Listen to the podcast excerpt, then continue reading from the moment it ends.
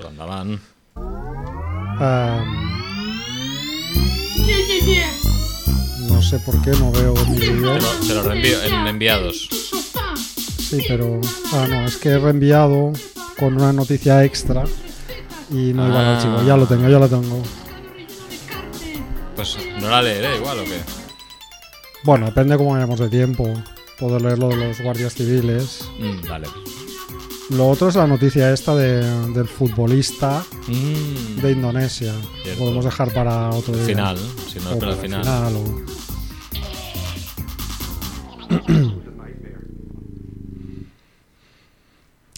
Hola Mongers, bienvenidos a Familia Monger Freak Radio Show, programa 371 desde el estudio de Eixample Barcelona Radio. Hoy eh, en una edición bajo mínimos, Sí. Chivito. Nos han dejado en la estacada Estamos mano a mano aquí, ¿eh? nuestros compañeros hand in hand, mano a mano. Hay mucho, mucho calor aquí en este estudio, mucha, inti- mucha intimidad. Tenemos a Mario en la parte técnica hoy, que igual puede bajar las luces un poco, Sí, no, para que, para que, para que sea un poquito más un íntimo. poquito ¿no? más íntimo. Parece que ya estemos en el hablar por hablar. Además, como se ve aquí la calle ya que es de noche y tal, esto puede ser pues una experiencia un poco rara, ¿eh? En fin, Bueno, bueno, yo, yo veo la pared, ¿eh? tú ves la mí pared. es- la experiencia Ah, es vale. completamente distinta. Vale, vale. Yo no, yo estoy entrando en, una, en un mood un poco, un poco raro. No, no sé si me siento muy cómodo eh, en este papel. Pero bueno. eh, La cerveza no ha ayudado. No ha ayudado, previa. no ha ayudado, No porque ya sabemos nada. que eh, el alcohol dispara, dispara y despierta cosas, cosas raras. Bueno, pues estamos aquí en el estudio eh, con Mario, como decimos, en la parte técnica. Ha venido Chivito. Muy buenas, pues estamos Muy aquí. buenas. Y, y has venido tú también. Y he venido yo también.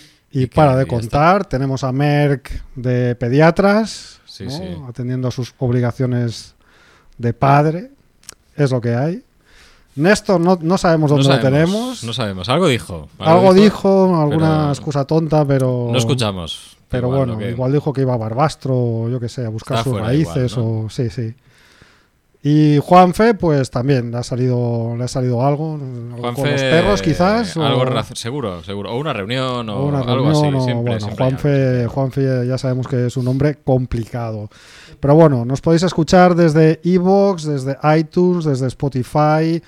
Podéis descargar los programas también eh, en la web Familia Monger, aparte de en la web de Eixample Barcelona Radio.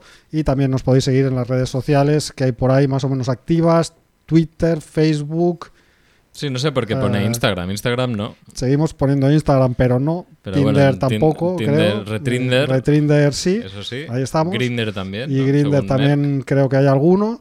Claro. Y nada, hoy es lunes 30 de enero eh, y estos son los titulares de la semana.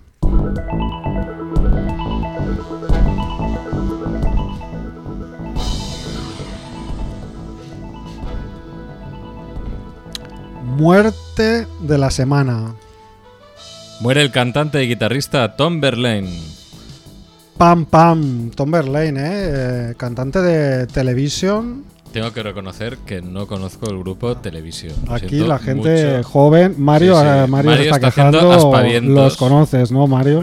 Claro, Hombre. hoy, es- hoy es- Evi- evidentemente. Eh, hoy estoy en minoría. Igual has llegado a conocerlo en persona No. o a entrevistarlo. No, no, no, no, no. No. No este he tenido ese placer. Tu- Tuve el placer de escucharlo musicalmente desde el principio.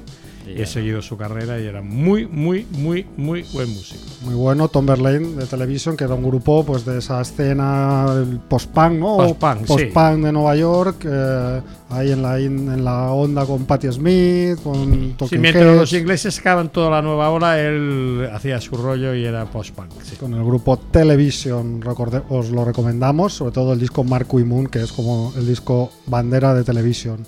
Muerte de la semana 2. Muere Lisa Loring, la primera miércoles de la familia Adams. Pues sí, ahora que está de moda otra vez, ¿no? Hay un Sí. revival de la familia Adams. sí, por la serie de miércoles que hay en Netflix. Netflix, que yo no he visto. ¿Tú has Yo visto? tampoco, no lo he visto aún. Solo he visto la promo de la serie con el baile de la protagonista nueva, que ahora mismo no me acuerdo el nombre. Yo tampoco. Es una actriz hi- hispana, creo, ¿no? Sí, eh, Pero está en todas partes ese baile, ese vídeo ha corrido por Sí, todas las redes sociales. Ese baile a mí me llegó, eh, mm, pero que le habían cambiado la música y le habían puesto una música de caca. Y cuando vi el original, que era con una canción de The Cramps, eh, pues me volví loco, claro, porque soy muy fan de The Cramps. Mm. Y el baile que baila eh, la miércoles de ahora, mm, pues baila como una buena chica gótica mala, una canción de The Cramps. ¿no?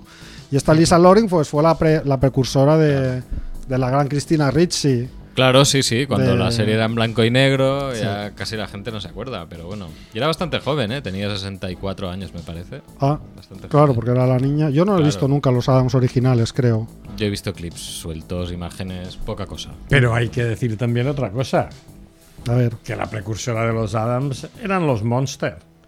No ¿Estás, los segu-. ¿Estás seguro No estoy que no era seguro, al ¿eh? revés? No estoy seguro, ¿eh? No, O sea, fueron no. primero los Monsters Hombre. y después los Adams. Hombre, evidentemente, los Monsters pues. eran de los años 60. Pero los Adams también. Después. Los. Adams en blanco y negro Después. de Charles Adams. Bueno, pues eh, ahí apuntamos el dato. Y en el Dato. en- pero en la familia Man- Munster, la diferencia. Ibas a decir Monger, ¿eh? Monger, sí. la familia Munster, que también era un poco Monger, el papel de la chica justamente era el único, si no recuerdo mal, que no era un monstruo, ¿no? La chica era como una chica pijita normal. Había la hija, o sea, la prima, La sobrina, prima. sobrina, Ah, era la que sobrina. era la normal, pero sí que había una niña y un niño que eran... No, no, es verdad, es- tienes razón, no era ya la niña. Había un niño, El niño, era un que era como niño. un vampiro pequeño, Sí, ¿no? un Que enano iba con, el, con vampiro, el abuelo. Sí, con el abuelo, que era genial, el abuelo. Sí, el abuelo No, Grampa. de- la verdad es que la familia Monster, como serie de los años 60, fue. Bueno, que. A- aún se puede ver, ¿eh? y Tranquilamente. hay un remake que hizo. El. el oh, no me da el nombre ahora. Coño, tío, ¿cómo se llama? El, el bueno de Rob Zombie hizo un. Ah, sí. Una, sí, un remake de los Monsters. Ah, sí, pero en, en rollo película. Creo que serie. Ah, en serie. Miniserie, creo vale, que es. vale. Pues nada, nada. Muy a favor de todas estas series de, de familias anormales que parodian las típicas familias americanas de orden y, y las típicas, ¿no? De, de las sitcoms americanas, ¿no? Muy a favor. Así que pues lamentamos la muerte de la ori- miércoles original. Otra muerte más, muerte de la semana 3. Muere Lloyd Newton Morissette Jr., uno de los fundadores de Barrio Sésamo, junto a Gans Cooney. La verdad es que lo que pone al principio no sé lo que es. Boan. ¿Boan es el nombre? Joan, debe ser Joan uh, Gans Gans Cooney, no sé. Cooney. Lo, lo- lo he copiado, me, me habré equivocado ahí con alguna rata. Sí, este es el típico que no conoce nadie, pero cuando dices lo que ha hecho, dices, ostras, Joder. pues Claro, es como el responsable Respect. de la educación de un montón de miles Sí, de sí, millones de niños. niños de todo el mundo, ¿no? Ya ves. Era sí, porque Barrio Sésamo es uno de los programas más longevos Claro. de, de- de- para niños, ¿no? De, la historia de la televisión. ¿Tú con qué barrio Sésamo te iniciaste? Hombre, para mí Piblas y Espinete y... El de Pipón, Espinete. ¿no? Claro. ¿Spinette fue antes que Caponata o después? Y ya está, estaba Caponata también. Pero eran, estaba el- el- ¿no fue uno después de otro? Yo es que no lo sé. Claro, yo era muy pequeño. O sea, tengo como imágenes difusas. No tengo un recuerdo muy definido de, de todo eso. Yo creo que Caponata fue antes que Spinette. Ostras, pues no lo sé, pero el Pero personaje no yo lo conozco. Ahora, ahora dudo ya. Soy tan, soy tan mayor ya que, que se, que Pues- se me olvidan pues básicos Yo de tenía la los chipiritifláuticos. Buah, pues Yo a eso esos es ya muy los pillé muy, muy pequeños. Valentina, el Capitán Tan, los hermanos Malasombra Sí. y el Locomotoro. Imagínate Madre. qué generación pudo salir de ahí. Yo estos ya no me acuerdo. Niños no, no. gilipollen. Hombre, el, el- el nombre del locomotoro es un nombre que es perfectamente. Y los hermanos Malasombra que... es- pero es perfecto para, es genial, por para los barrios bajos de. No, no, hay que ver, las, no hay que ver las eh. imágenes en YouTube y vais a ver lo que era lo que El puede haber sido la generación que representa Claro. mi generación con criado con esa Yo soy de la con esa posterior. pandilla. Yo soy ya los payasos de la tele. Sí. Ya fueron un paso. Bueno, y la un- última muerte más, ¿no? de la semana. Muere Nureddin El Atab, actor del Príncipe. Que además de ser del Príncipe, es el que salía con Omar Sy en, en Lupin, ¿no? ¿Es este? Mm, No tengo ni idea. Creo que sí. Lupin, eh, estamos hablando La de serie otra francesa. serie. Ah, vale, es que solo conozco las películas. Pues no sé, pero esta muerte es. Ah, no, no, este es el de. Aquí no hay quien viva. Me, he equi- me he confundido. Ah. Es que hoy también ha salido Ah, un- la muerte, de que es- no me acuerdo recuerdo el nombre, pero también era un nombre así de ascendencia árabe, me parece. Y Vaya. era el, el que salía en, En la serie esta de, de Lupin. Vale, vale, es que no, no, no, no estoy Me al día. confos. No estoy al día. Esta es, es curiosa porque es, eh, es una persona joven que ha muerto de hipotermia después de caerse al mar mm, cuando iba en un barco, en un yate o algo así. Sí, sí. En fin. Bueno, y luego hay la muerte absurda de la semana. Un perro mata a un hombre de un disparo con un rifle de caza. Pam, pam. El perro que mata al hombre, ¿eh? Pues sí, una inversión de papeles aquí, pero no un hombre cualquiera, un hombre cazador. No sabemos qué Claro. tipo de cazador, pero eh, bueno, esto pasó en Kansas, en Estados Unidos, No podía ser de otra manera. donde pues había un par de personas que estaban en los asientos de delante de la camioneta, eh, un perro en la parte trasera eh, junto a varias a varios artículos de, de caza, ¿no? material de caza, entre las cuales se encontraba un fusil. Entonces parece ser que el perrete pasó, caminó mm, Por encima. encima de la escopeta y la disparó eh, con tan mala suerte que fue a parar al copiloto, que era este cazador de 30 años identificado como Joseph Smith. Claro, Ca- pero la cosa... cazador, cazado. Claro, El es que es eso. cazado. Yo, eh, o sea, claro, Perrete siempre pasó accidentalmente y tal. Mm, ¿Seguro? Tú quieres, tú estás, accidentalmente. tú estás viendo, volvemos ya a las teorías disparatadas Ay, ay. de palomas y de ovejas que giran en círculos. ¿Tú crees que hay algo así tipo lo que pasa en los pájaros de Hitchcock, que los animales se rebelan? Claro. Y es un Claro. primer paso como para el planeta Yo- de los simios. o yo quiero así? pensar que-. Hay que buscar la suegra. No, no, yo quiero pensar que sí. Yo quiero pensar que ahí hay un caldo ahí guay, ¿sabes? Algo que no sabemos que está ocurriendo. Un intangible, ¿no? Un Está un ocurriendo y poder no nos damos cuenta. Exacto. Entonces, Vaya, quién sabe, algún día igual nos llevamos una pues sorpresa. no lo sé, no lo sé. Pero Este ya se la llevo. esta semana se ha hecho, no sé si lo habéis visto por, por Twitter, se ha hecho muy viral una imagen y una noticia que no he puesto porque parece ser que era una noticia falsa, un Mm, fake news, y en news. Familia Monger nunca, nunca, jamás explicamos noticias falsas ni noticias Jamás. antiguas.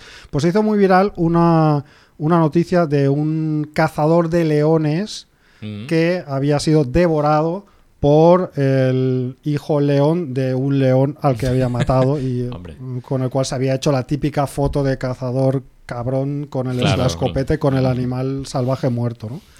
Y Claro. se hizo bastante viral, pero si luego mirabas en los comentarios y tal, había gente que decía, no, no, esto ha sido mentira, no sé qué, ha sido desmentido, ¿no? Pero bueno, en ese caso sí que sí que cuando lees ese tipo de noticias es como pena ninguna, porque este, este pobre hombre de Kansas, yo qué sé, igual Claro, es un cazador porque sí. estaba eh, aplacando una plaga de conejos de alguna manera, yo Sí, sé. que igual ¿sabes? era del 1% que trata bien a, so- a los animales, Pues, ¿no? No sé A si es el suyos, al menos. 1% o, o el 3%, pero bueno, en fin, que eh, este otro cazador de leones, pues era, era mentira. Bueno, pues nada. Tenemos más eh, mierdas, ¿no? ¿Qué más tenemos por aquí? Tenemos, pues además, estos otros titulares. Un instituto mantiene las luces encendidas continuamente el último año y medio porque nadie las puede apagar. Pam, pam. Esta me encanta, me encanta que me toque leerla a mí. Maricondo renuncia al orden. Dice que debe estar en nuestros corazones y mentes. Hombre, es que esto es buenísimo. Esto es buenísimo. Pam, pam. ChatGPT consigue aprobar el examen de un profesor universitario de Wharton. Un robot de metal líquido logra atravesar los barrotes de una prisión como en Terminator 2. Esto también me chifla, ¿eh? El reloj del apocalipsis avanza. Quedan solo 90 segundos para el fin del mundo. Y condenado un guardia civil por tirotear a otro tras proponerle un intercambio de parejas en Soria. Of course. Ojo que hoy puede ser el día en el Hoy que puede se caer, ¿eh? el misterio, ¿eh? Cuidado. Permanezcan a la espera porque esto, vamos, no se vayan. Bueno, pues empezamos a comentar un poco, ¿no? Lo del Sí, instituto. sí, por favor, porque... A ver, esto es- no tiene ningún sentido, esto, tío. ¿Qué es esto de que no puedan, que nadie las pueda pagar? O sea, Sí que es- tiene sentido. ¿Te- ¿Sabes por qué? ¿Sabes cuál es el sentido de todo esto? Qué pena que estés solo tú. Es que hay un informático detrás. Joder, pero ¿qué quieres decir? ¿Que no me puedo defender Pues, yo solo? ¿O no, qué? Me puedo que- defender solo, no tengo quiero ningún decir que, problema. que hubiera molado más porque hubiera molestado a más gente con, este, con este comentario. No Siempre nada. hay un informático, un informático detrás de todos los problemas contemporáneos. Esto es ¿Sabes- así. Sabes que hay mucho intrusismo laboral, ¿no? En Ah, quiero decir, puede ser. Ah, Bueno, bueno, pero Ah. si, si, si te fijas un poco en lo que ha pasado, a ver. estamos hablando de un instituto de secundaria de Massachusetts, Estados Mm, Unidos. Donde pasan todas las cosas de expediente X. Donde, ¿Así es en Massachusetts? Pues No sé, siempre lo relaciono, no sé. En Igual. Boston. Massachusetts es donde Mas- está Boston, ¿no? Eh, bueno, pues que tiene un sistema de luces inteligentes desde agosto de 2021. No, ya lo tenía, pero desde agosto de 2021, voy a leerlo bien, les falló una actualización del software que controla estas luces. ¿Vale? Ya ves tú. O sea, agosto de 2021, fallo de, de actualización de software. ¿Vale? Bueno. Hace 10 años que tenían este sistema de iluminación eh, inteligente que les permitía ahorrar dinero y energía.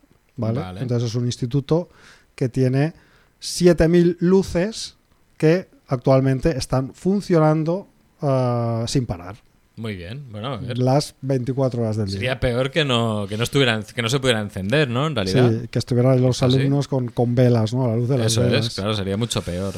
Bueno, pues Mal eh, menor. Es gracioso porque ahora veo que la, la escuela está en los suburbios de Springfield. Eso, Sabemos que hay un Springfield en todos los estados de Estados Unidos, ¿eh? es pues buenísimo. podría ser este perfectamente, el de los Simpsons, ¿eh?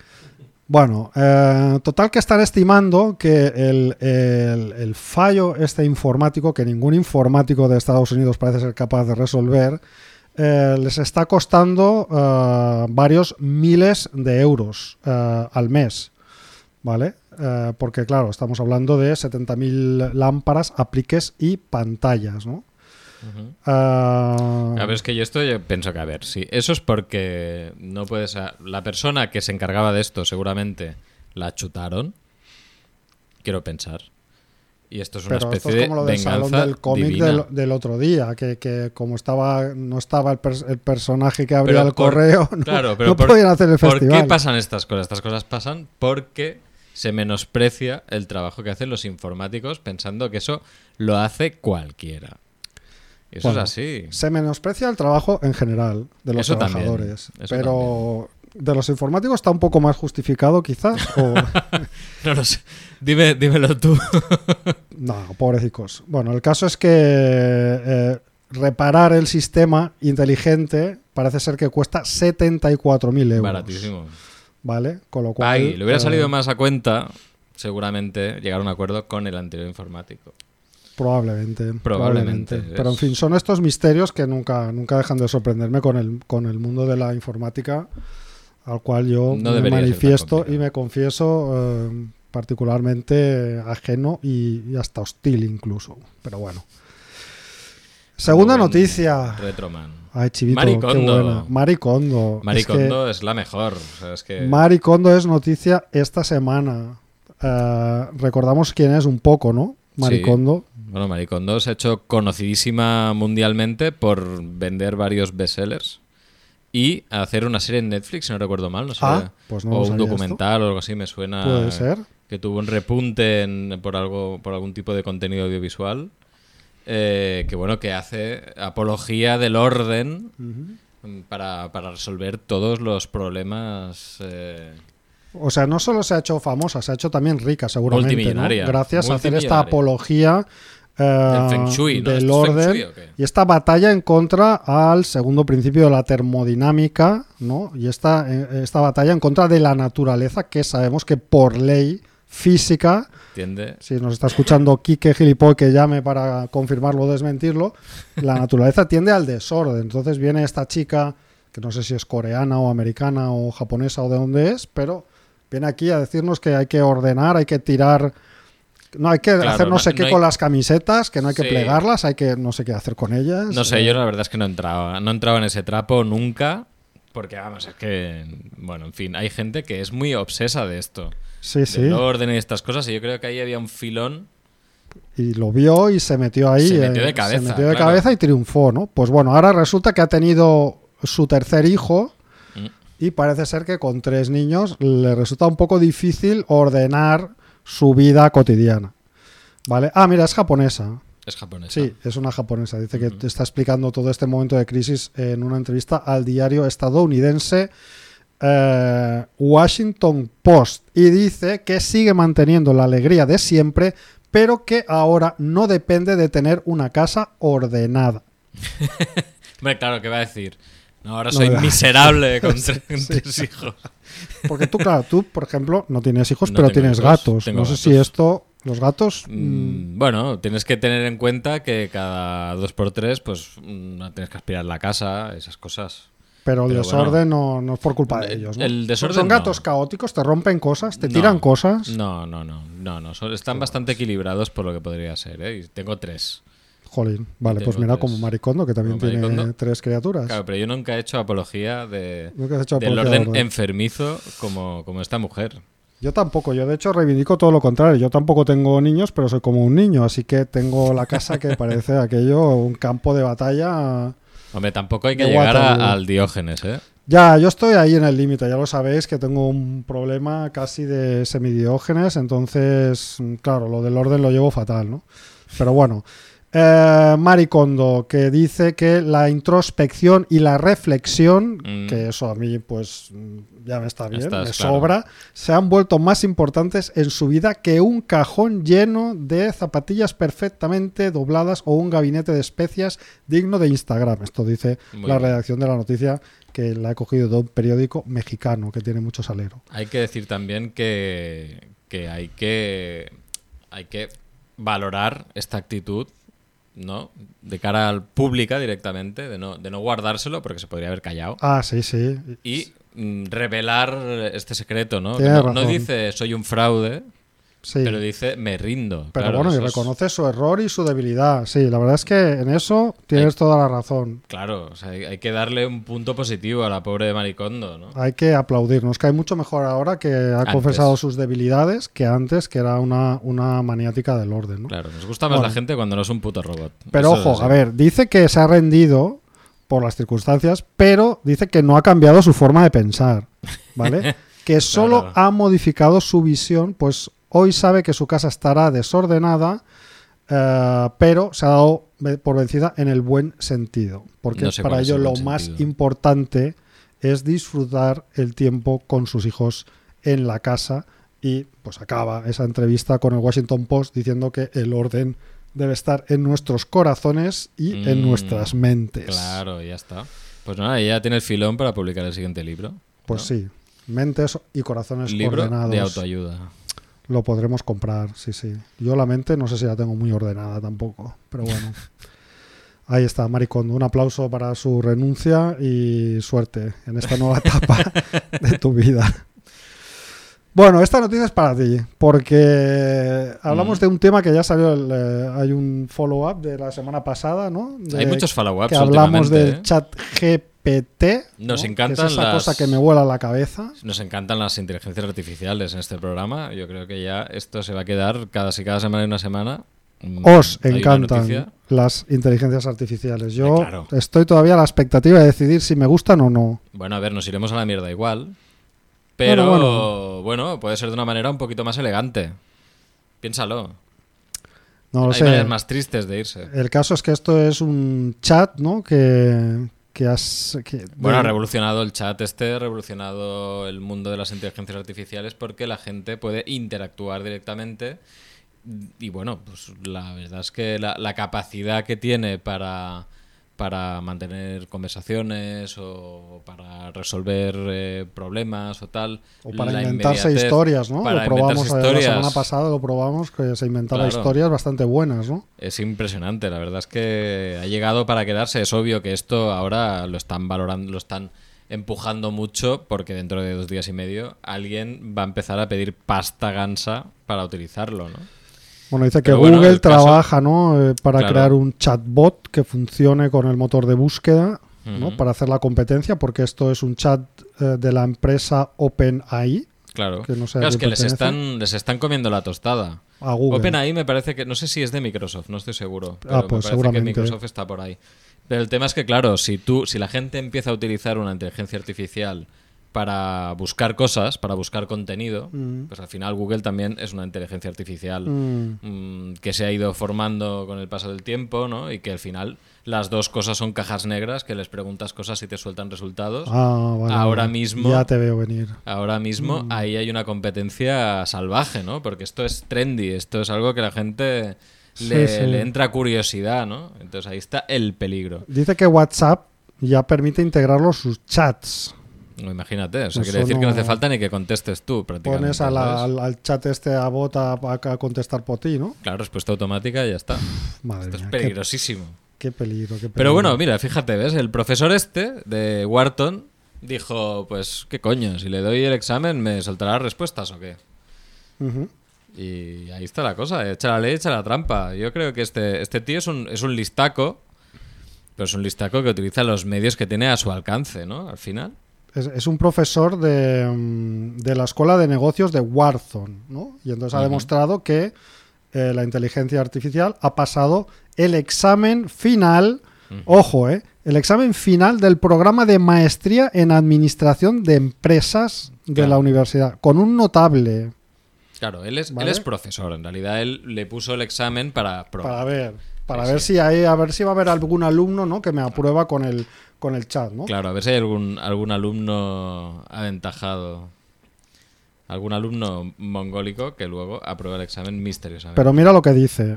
Es que es muy fuerte. Yo estoy súper preocupado. Dice, la puntuación del bot muestra una notable capacidad para automatizar algunas de las habilidades de los trabajadores. Claro. ¿Ves por dónde vamos, no? Sí, sí, sí. Informáticos, ¿ves por dónde vamos, sí, no? Sí, Automatizar habilidades de los trabajadores. Claro. ¿Vale? Bueno, pero como ha hecho la industrialización toda, toda- de toda la vida. Esto a mí me suena a Skynet, ¿no? Me suena También. ya a reemplazar por máquinas, a los hombres por máquinas. Claro, ya, pero piensa ¿no? que en este país ya tenemos el sueldo mínimo este, ¿no? El sueldo mínimo por los suelos, quieres decir. No, hombre, no, este, ¿cómo Ah, se llama? Renta, renta mínima garantía. sueldo mínimo garantizado, Eso como en la. FNAC, Sí. o cómo va Eso, esto. eso, la renta mínima. La renta mínima. Pues eso. Yo estoy preocupado. Eh, el chat logró resolver operaciones básicas y responder a preguntas de análisis de procesos. Hombre, claro. Yo. Juanfe ya explicó la en semana fin, pasada que él ha utilizado alguna vez un- una inteligencia artificial de estas para utilizarlo en su día a día, para que le escriba scripts y luego los, los retoca y tal, pero bueno, le adelanta trabajo. Hay que Mm. saber adaptarse a estas cosas. En las cosas que no son creativas, porque en las cosas creativas sí que es No- un poco no más sirve, peligroso. ¿no? Yo Bueno, creo que nos sirve. Ojo, porque también dice la noticia que a pesar de haber aprobado el examen, el chat GPT-3 ha cometido errores de cálculos matemáticos Mm. relativamente sencillos del nivel de un alumno de sexto curso. Bueno, y tampoco sabe manejar preguntas avanzadas de análisis de procesos, eh, bla, bla, bla. dale tiempo, dale tiempo, démosle tiempo. Ah, eso es lo que me preocupa, eso es lo que me preocupa, que le demos tiempo a esta monstruosa inteligencia artificial que quizás algún día acaba implantada en un robot de metal líquido que logra atravesar los barrotes de una cárcel como en Terminator Terminator, Terminator. 2. Noticia Pero que esto, es, esto es- a ver, no lo veis, 2 más 2 igual a 4. Pero- Inteligencia artificial que se está desarrollando ya a niveles preocupantes, más Claro. robots de metal líquido que son capaces de cambiar de forma. Sí, sí, pero que eso no se ha hecho solo. O sea, no es Skynet. Hay, una, hay un grupo de gente que ha desarrollado este proyecto. Bueno, claro, es que Skynet tampoco se hizo solo. Skynet lo hizo un grupo de gente y luego la inteligencia artificial pues tomó las, las riendas de Pues, todo, de, de todo plegar. si nos gusta tanto Terminator y pensamos que lo podemos hacer real, pues ¿por qué no? O sea, al final, mira la ilusión que le habrá hecho a esta gente ver cómo su robotito traspasaba ahí. ¡Wup! Lo has dicho bien, Robotito, porque es una versión reducida que los investigadores chinos y estadounidenses han logrado crear, una versión reducida del T-1000. De hecho, eh, parece una figura de Lego y tiene el tamaño de, de una eh, figura de Lego. Y eh, pues es un robotito hecho de metal que se funde casi a temperatura ambiente y que puede pasar de estado sólido a líquido a voluntad de sus creadores. ¿Vale? Pues- Entonces, bueno, han hecho experimentos en los cuales han encerrado esta figura de Lego en una especie de cárcel con una trama de rejas en la puerta. Han conseguido disolverlo por completo, hacerlo pasar al otro lado y recomponerlo, ¿vale?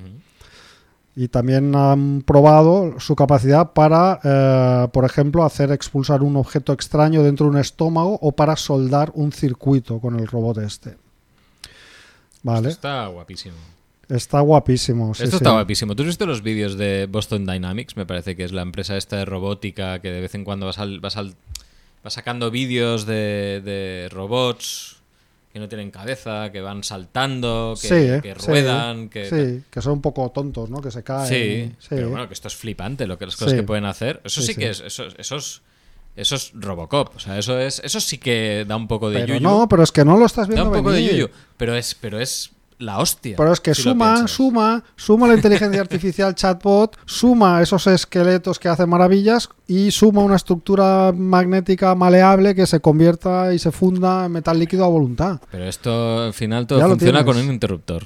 Ya lo tienes. Es un interruptor. Un interruptor que se apretará solo porque la inteligencia aprenderá a manejarlo. Bueno, este robot lo han llamado MPTM, que es un acrónimo de material de transición de fase magneto-activa. Mhm. ¿Vale? Es decir, que un campo magnético a una determinada intensidad induce una corriente eléctrica dentro del galio, que es el material de que está Sí. hecho este robot, que genera calor y hace pasar de sólido a líquido al, al robotito. Así que. Nos vamos bueno, a la mierda, ¿no? Yo es lo que creo. Así pasarán por nos- debajo de la puerta de nuestra casa, ¿no? Yo creo que nos vamos a la mierda, sí, sí. Porque dice, mira, han hecho varias pruebas, ¿eh? Por ejemplo, han, han hecho que el robotito se, se funda y vaya a parar a un agujero de tornillo, lo rellena y después lo solidifican en forma de tornillo, sellando el agujero. Bueno, Pues bueno, eh, cosicas que ya aprende a hacer. eso ¿no? está bien. También eso haces- tiene otras aplicaciones. Claro, claro, todo tiene. Sí, la energía atómica también tenía otras aplicaciones y. Claro, sí, sí. Pero eso tú sabes, dará, dará para esto para un boom de películas para el Para próximos una, festivales una de nueva Sitges. generación de, de- de películas Es, es- es- es de perfecto. catástrofe, ¿no? Sí, claro, sí. esto es perfecto. Y enlaza perfectamente con nuestra siguiente noticia. Además. Con nuestra siguiente noticia que está perfectamente hilada como si de un guionista de talento, o como los que hay en la sotana, por ejemplo, Por ejemplo. eh, las hubiera hilado, ¿no? Eh, porque nuestra próxima noticia habla justamente de eso, del reloj del apocalipsis que no por casualidad, después de haber leído las noticias anteriores, avanza. Quedan solo 90 segundos para el fin del mundo. Yo tengo que reconocer que esto para mí ha sido una novedad. Yo no sabía que existía el reloj del apocalipsis. Entonces me parece un tema interesantísimo. Yo tampoco. Yo tampoco lo sabía y podemos explicar un poco de dónde viene, aunque he de decir que he encontrado unas fuentes como un poco contradictorias, no sé cuál es la buena. Pero bueno, el titular es que los científicos que regulan el reloj del apocalipsis, porque sí amigos, esto lo regulan científicos y no terraplanistas o gente de poca fe. Como mundo gilipoy. Exacto, gente de, de bien y de talento como Mundo Gilipoy, como Kike Gilipoy, y nos dicen que la humanidad se encuentra al borde del precipicio, ¿vale? Entonces, eh, he investigado un poco la noticia, eh, según National Geographic, Bueno. ojo, eh, National Geographic, no he sacado esto de fiable, ¿eh? OK Diario, lo he sacado de National Geographic, ¿eh? Dice que el reloj del fin del mundo nació de la desilusión de Albert Einstein, Mm. ¿vale? Que Muy después bien. de que sus descubrimientos se utilizaran como armas de destrucción masiva, como pasará con el robotijo este, en la década de los 40, dice que el inventor alemán eh, decidió redimir sus esfuerzos de investigación con el reloj del apocalipsis, el Vale. marcador oficial del fin de los tiempos. Vale, y ahora, ¿qué es el reloj del apocalipsis? Espera, porque esto lo explica National Geographic, pero luego he ido a la Wikipedia y dice que el reloj del apocalipsis, que en inglés se llama Doomsday Clock, que por lo tanto también se puede traducir como el reloj del juicio final. Eh, dicen que gusta es- mucho. es Película también donde salía Arnold Schwarzenegger. ¿Cuál? Doomsday, Dooms- Doom- Había una película El- esta, el, el fin de los tiempos. el fin de los días, El quizás. fin de los días, es verdad. Bastante mala, ¿verdad? Bueno, es igual. Bueno, pues según la Wikipedia, es un reloj simbólico mantenido desde 1947 por la Junta Directiva del Boletín de Científicos Atómicos de la Universidad de Chicago. ¿Vale? Mm. O sea que aquí no aparece Einstein por ningún sitio, pero en fin.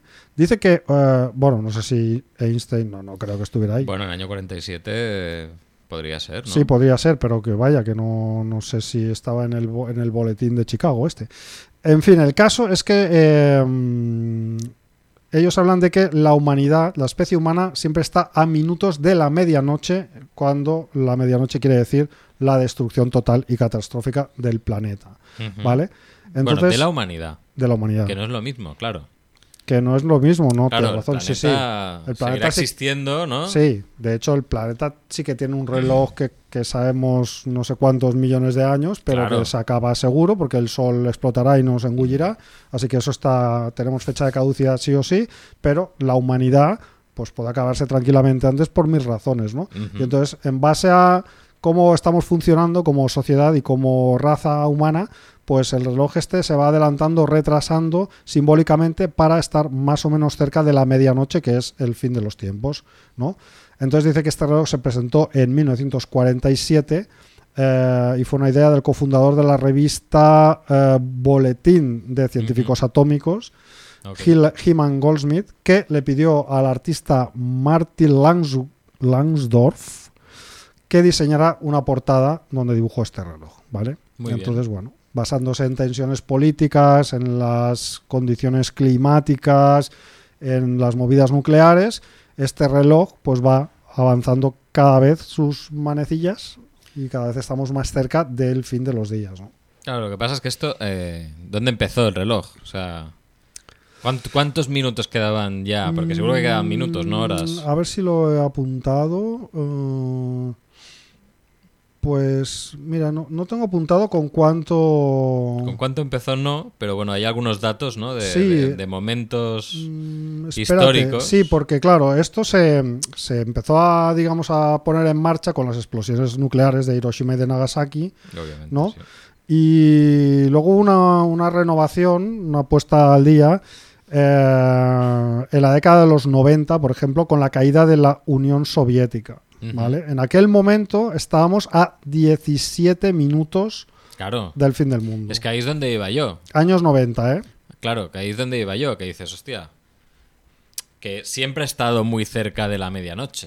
Claro, pero ¿Sabes? esa es una edad que tengo, luego la resolvemos. Pero claro, para ponernos en contexto, 17 minutos en los años 90, cuando cayó la Unión Soviética, pero es que ahora estamos a 90 segundos. Claro. 90 segundos, Sí, sí, no ha- 17 minutos, 90 se segundos. ¿eh? Hemos cambiado de escala de minutos a segundos. Claro, pero si hubiéramos empezado a las 12.00, ¿sabes? A las 0000, igual ahora no estaríamos a 90 minutos. Ahí es donde quiero incidir. Probablemente empezamos a las 12 menos 17 minutos en los 90. Pues- igual empezamos, a ver, después de Hiroshima y Nagasaki. A las 11 y media, igual. Pues igual a las once y media. Claro. Sí, igual empezamos a las once y media. Igual se pasaron un poco de, de, de- de ajustar. ¿O qué? Pues no lo sé, porque a mí la duda que me queda es... eh, bueno, espera, primero explicamos que eh, el- la reducción, eh, esta urgencia ya que, que- que nos queda muy poco, eh, ha sido acelerada sobre todo, ah, no solo por la crisis climática, me imagino, sino también por eh, el hecho de que Putin empezara la, la invasión de Ucrania y nos haya puesto, según los, la cita literal de los científicos, lo más cerca que ha estado jamás el planeta de una catástrofe global. ¿vale? O sea, esto es serio porque Esto consideran que Claro. es muy probable que esta guerra se salga de madre con mucha facilidad, ¿no? Entonces nos pondrá al borde del, del precipicio, ¿no? Pero entonces yo la duda que tengo es, claro, estos 90 segundos, ¿cómo se traducen a tiempo real? Es, es que ahí es donde No. voy un poco. Aquí necesitaríamos un científico serio, otra vez apelamos Claro. a Kike Gilipoy, que nos dijera, bueno, a ver, ¿cómo, ¿cuál es la analogía, no? Claro. ¿Dónde están las 11 horas de antes? Sí. Por ejemplo, ¿eh? por poner, por poner ejemplo. Yo imagino que empezaríamos también a las once y media como mínimo. O sea, ¿no? 90 segundos, a ver, lo podemos calcular más o menos. Si empezamos a las once y media, Esto es rayarse, ¿eh? o sea, si son me- si empezamos como con media hora, Esto es rayarse fuerte, necesitaría ¿eh? un papel, no lo voy a hacer de cabeza. no. O sea, pero claro, podríamos decir que en ¿eh? los años 50 era media hora, ¿no? Claro. y ahora son 17 segundos. Nos queda poco. 90, 90 segundos. 90 segundos, o sea, hemos pasado media hora, un minuto y medio. ¿Qué nos quedan? ¿Cinco años? Nos queda poco, ¿eh? Nos queda poco. Cinco Yo, años. Pues cinco años no me viene ¿Habrá, bien. habrá, habrá No- no familia bien. Monger en cinco años?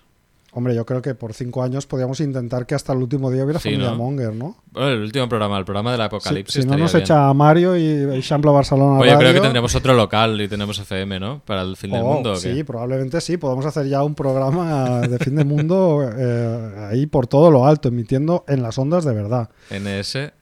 Bueno, pues no sé. eh, es una duda NC. que es una duda que tenemos y que, que estaría bien resolverla.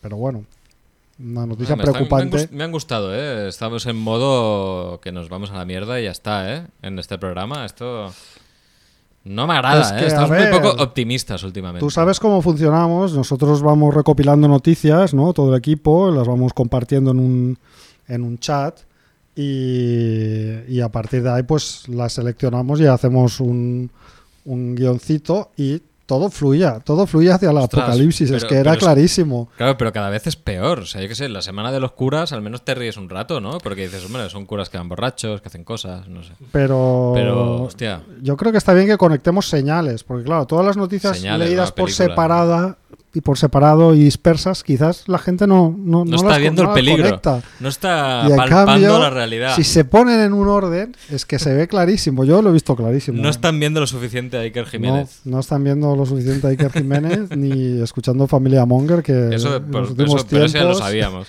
los críticos dicen que está teniendo una deriva un poco paracientífica preocupante. Pero no, no. En nuestra defensa, decir que hoy todo lo que estamos hablando es ciencia pura. Totalmente. O sea, es una inteligencia artificial, es un robot que es capaz de auto cambiar su forma. Bueno, no auto porque lo controlan los humanos de momento, pero eh, que puede cambiar su forma. Y luego un reloj que nos avisa de que eh, estamos al borde del precipicio, pero que lo llevan científicos. Científicos, ¿eh? Así que. Yo, eh, mira, te voy a decir una cosa porque justamente es casualidad o no. Estoy leyendo un cómic ahora que me está gustando mucho que se llama El Departamento de la Verdad. Y que el primer número, que es el que estoy leyendo aún, eh, se llama El fin del mundo. Vaya. Y va sobre eh, teorías conspiranoicas que se hacen realidad por creencia infusa.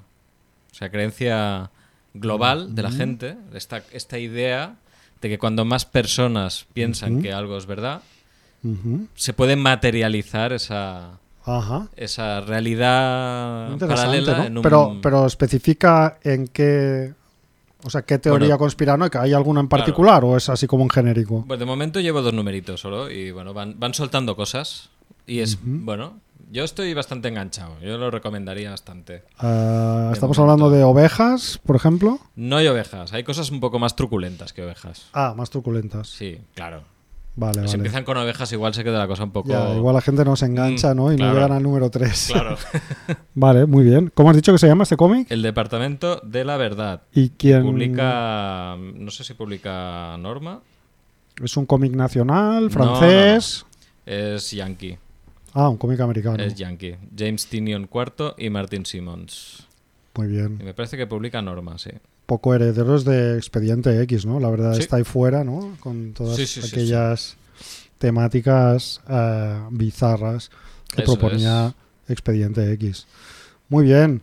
Pues hasta aquí el apocalipsis. Em, queda poquito, no sé si... Yo creo que teníamos que comentar cosas un poco más alegres.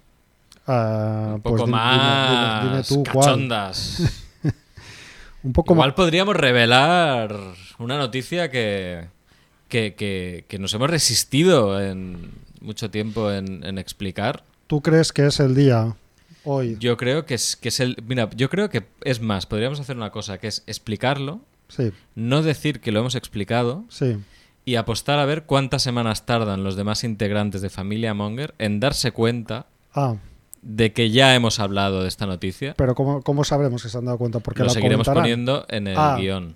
Vale, es una buena tampa. Me gusta este juego. ¿Te gusta este juego? Yo creo que no lo escucharán ni uno. Yo creo que tampoco. No, este programa solo lo escucharemos tú y yo, nuestras madres Y, Ma- y Mario. que Sab- lo escuchará Hay tres porque está personas, aquí. tres personas que sabremos la verdad. Y bueno, los que nos escuchen y tengan a bien de no decir nada. Pues vamos allá. Venga, vamos. allá. Vamos con la noticia misteriosa eh, que tantas semanas hemos guardado en el tintero. Condenado un guardia civil por tirotear a otro tras proponerle un intercambio de parejas en Soria. Vamos allá. ¿Vale? A La ver. voy a leer porque es una noticia que parece una película de los hermanos Marx, es un poco enrevesada y entonces voy a, a leer eh, tal y como lo explicó el diario El Mundo, ¿vale? Vale. Es, es la fuente, una fuente totalmente seria. ¿Se puede hacer preguntas o prefieres que me espere a que acabes de No, leer? puedes hacer preguntas. Yo intentaré leer, no llevo las Venga. gafas, pero bueno. Dice, condena de un año y dos meses de prisión a un guardia civil que realizó dos disparos a un compañero en una discusión que se inició porque le había propuesto un intercambio de parejas. Esto lo sabíamos. ¿Vale? Esto lo sabíamos porque lo dice el titular. Claro. Dice, los hechos ocurrieron el 2017 en el puesto de la Guardia Civil de Almarza, Soria. Y por poco no es el puesto de Barbastro, ¿eh? Ah, ¿conoces? ¿Conoces el lugar o qué? Yo no, pero Néstor seguro que sí. No, no sé si hay un puesto de Guardia Civil en Barbastro. Creo que... no puede- no sé. Igual ha ido él a hacer el examen. Bueno, dice que aquel día del año 2017, los guardias civiles que mantenían una buena relación personal y profesional estuvieron hablando ah, por WhatsApp Ujú. sobre ah, asuntos ajenos al servicio. Uy, me estoy quedando sin batería, ¿eh? Bueno, si no te lo cedo, Dice, mira. en un momento dado, la conversación se tornó tensa cuando un agente sugirió un intercambio de parejas a otro. Eso que estás hablando de, de qué vas a hacer esta noche, el fin de semana, y de Y- golpe, ¡pum! Intercambio de parejas. Y el otro le contestó reclamando respeto y seriedad en estas cuestiones. A ver, ¿eh? ¿Vale? Entonces, bueno, la gente se disculpó, pero llegaron a intercambiarse insultos y amenazas. El típico, bueno, perdona, hijo de puta.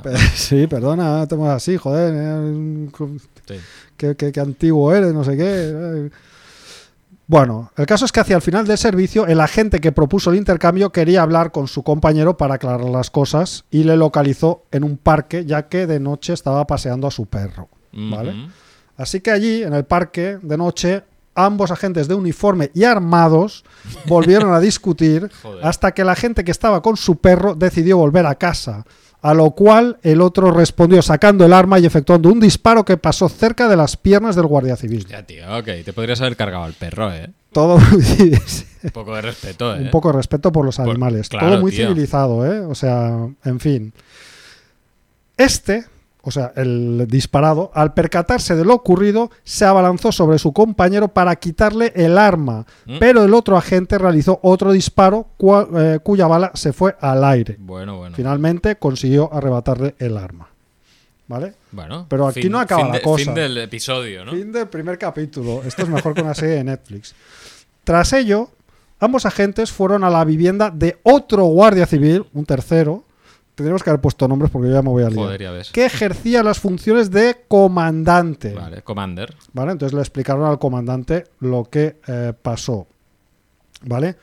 El comandante, a quien uno de los agentes le acusó de haber estado bebiendo cuando estaba de servicio, les dijo que no avisasen al capitán porque si no todos iban a tener problemas. O sea que básicamente este lo han emmarronado, lo han metido en medio y lo han emmarronado porque uno ya la está llamando que es un puto borracho, ¿no?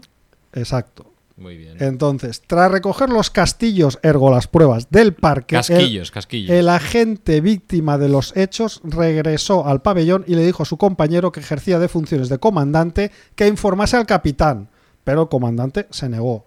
Así que le quitó el teléfono el agente El, el agente, sí. y el que llamó él mismo y el capitán le contestó que iba inmediatamente para allí. Bueno, ya van cuatro, ¿eh? Vale, ya van cuatro. Entonces todo el mundo, en el camarote de los Marx de la Guardia Civil, eh, comenzó a discutir y cuando el agente al mando se iba a marchar a casa, el otro, que ya no sé quién es, le cerró la puerta atrapándole la mano que empezó a sangrar abundantemente. Joder, mira que yo pensaba que ahora era el momento que le cogía la mano y ya de golpe ya empezaron a follar todos. Pues no, ¿Sabes? de momento no hay orgía. No hay hay, orgía. un Empezó caos, hay un sin Dios eh, que, en fin, Tío, ¿cómo puedes. O sea, o sea, a ver, ¿cómo tienes que cerrar una puerta para sangrar abundantemente? pues de un portazo como Pero- pero- la Guardia pero- Civil. ¿No has visto ya. cómo abren las puertas? Pues cómo las deben cerrar, pero igual ¿de qué, pero al revés. ¿De qué material era la puerta, tío?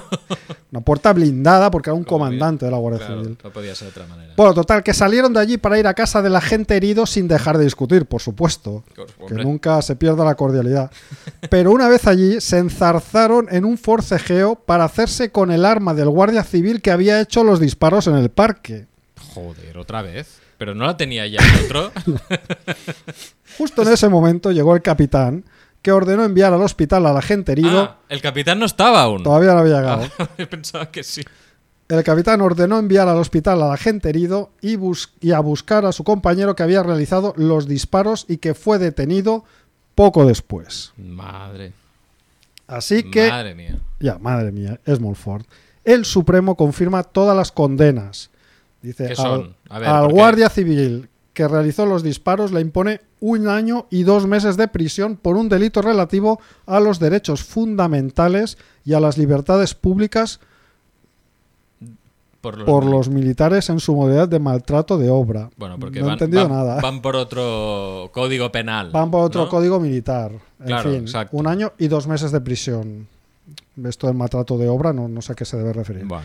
Dice, a la gente que estaba de comandante le impone tres meses de cárcel por pasar por allí y por un delito contra los deberes del servicio. Este es el, el, el El que iba- este es que el iba- pringao que flipas porque van a él. El que se estaba tomando ahí un sol y sombra y, y- Este- y le hicieron soplar y Pobre dio positivo y, y- lo metieron en un fregado que por, por ser comandante. Sí, mi, sí, mi comandante o comandante, mi comandante. Mientras que a la gente que lesionó la mano de este último eh, le impone una multa de 600 euros por un delito contra la eficacia en el servicio. contra la eficacia en el servicio, además de otros 3.000 euros al guardia civil que hirió. Vale, o sea, este es el, este es el de los disparos. No sé, no he entendido nada, Sí, sí, Chivito. sí. No sé si Es- que he copiado mal el texto No, o, qué, no. o es que está fatal escrito, pero Claro, me he ver, perdido ya. Vamos a intentar descifrar esto. El último Venga, pone. Te quedan cuatro minutos para intentar hacer un resumen sí. inteligible para nuestro público. Hay cuatro guardias civiles, Sí, ¿vale? hasta ahí llego. Entonces está el, capitán, el capitán, el comandante, el comandante, y dos soldados rasos. Claro, exacto. El que dispara y el otro, el del perro. Le vamos a llamar el del perro. Entonces, el del perro no tiene ninguna condena. Porque no ha hecho nada. En teoría solo más. se ha Solo defendido. se ha negado a compartir a su mujer. Eso es. Bueno, y a saber, se habrá insultado mucho y Bueno, muy fuerte pero y todo muy intenso, ¿no? Y bueno, no sé. Entonces, el otro, el capitán, es un pringao. El un capi- pri- no, el capitán no, no, perdón. el El comandante, comandante, es un pringao porque pringao. pilla fuego, fuego amigo esto. Pero prillas porque además es que el otro, el que hace los disparos, lo tenía calado Sí, sí. y, ya sabía que era un puto borracho y Claro. dijo, es que te vas a cagar. Sí, sí. Entonces, ¿qué pasa? Que este mismo, el de los disparos, que ya debe tener la mecha muy corta, Corta, sí. es el que le reventó la mano al otro. El- pero el otro era el comandante, el capitán o no, el, el, o el- el o de la mano es- el, de la mano es eh, ¿Es Groucho, el, Chico el o agente al mando, el commander. El commander. El commander. El commander, aparte de ir herido, si o ¿eh? sea, acabó lesionado. Claro, acabó con una mano reventada Qué drama, por Dios. y, y con, con los delitos, tres meses de cárcel. Pero el capitán salió in- indemne, ¿no? El, capi- capitán llegó y puso orden. Puso orden, ¿no? En el sin Dios este. Luego, luego dicen que la jerarquía Claro, y, no y la sirve para nada. no sirve para nada. Claro, es que si no, imagínate, ¿qué, no- qué hay por encima del capitán? Un general, Pues entonces un tendría que venir el general. un- no es que yo no hice Claro, la mili, no sé, yo no- tampoco, no me sé yo los tampoco. rangos. Claro, por eso, pero imagínate Para que mí esto podía capitán ir. es lo más, porque el fútbol era lo más. Claro, el capitán. era el, el Capitán de barco. Capitán Rickman, capitán Lothar Claro. en mi caso, eh, Capitán Subasa. capitán Subasa, sí, sí. Bueno, pues un Bueno. respect por el capitán. Hemos contado la, la gran noticia, Hemos que es una contado- noticia que se las traía, ¿eh? Sí, ya es que la verdad es es, que muy buena. para- ves, no se podía explicar en, en el minuto que me dejáis siempre para explicarla. Entonces, claro, No, no se podía. hemos tenido que esperar a un día que había tiempo suficiente. Vale, y ahora hagamos la, la gran apuesta. Vale, pero rápido Mm, porque hay que plegar. Sí, sí, plegamos en dos minutos como máximo. Eh, ¿Tú qué dices? ¿Quién se va a enterar primero? ¿Quién no se va a enterar jamás? Mira. Vamos a decir una cosa primero. Si, Sí. si alguno de los integrantes realmente escucha este programa, Sí. le vamos a pedir, por favor, que haga ver hasta que se revele la verdad. Bueno, no, pero entonces igual no salimos nunca del bucle.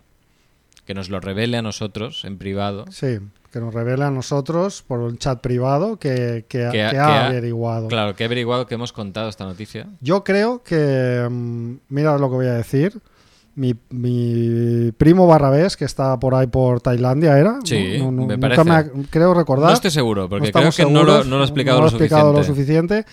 Como está aburrido, porque Sí. está aburrido, no se escuchará. Sí, tu primo yo creo porque que no sí. tiene otra cosa que hacer. Sí, sí. Mejor que tomarse una piña colada y estar ahí tumbado a la Bartola. Esperemos que no haya revelado hasta el momento, o sea, que no haya revelado rápidamente todo esto antes de llegar a esta parte del, del programa. Puede ser, porque también como lee y escucha en diagonal, es probable que haya oído la noticia y no se entere de lo que estamos diciendo ahora. A ver, a ver Este seguro. Este seguro. Em, Next, igual, no sé. Yo creo que no. Yo creo que ninguno de los otros tres. Mer, Fíjate. tampoco.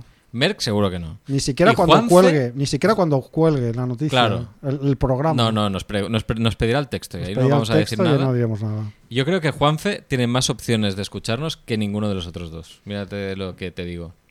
Puede ser, puede ser. Juanfe. Y no es sabría un- apostar, Es un tío ¿eh? serio. Es un Bueno, tío serio. de vez en cuando yo creo que lo escucha. Vale, vale. El resto Bueno, no, no, con- pues- no ¿eh? ¿Cuál es la apuesta? No hay apuesta. No hay ¿no? apuesta, Simplemente es solo una por- reflexión, ¿no? Sí, para ver, para ver, para Vale, jugar un poco. Bueno, pues hecha la apuesta. Si hay alguien escuchando este programa que nos comente qué le ha parecido la noticia, si ha entendido algo o- y si lo ha escuchado por fin también, además de nuestros compañeros mongers. Sí, sí. Y ya lo dejamos, nos vamos despidiendo. Eh, gracias Mario por pincharnos hoy. Gracias sí. Chivito. De res, home. Y Gracias a ti nos por, vemos- por tripular esta nave que se va Sí, a la deriva. Que se va a la deriva, a, a- a la mierda directamente. Pues nada, gracias a vosotros por escucharnos. Nos vemos la semana que viene. Adiós. Adeu, adeu, mongers.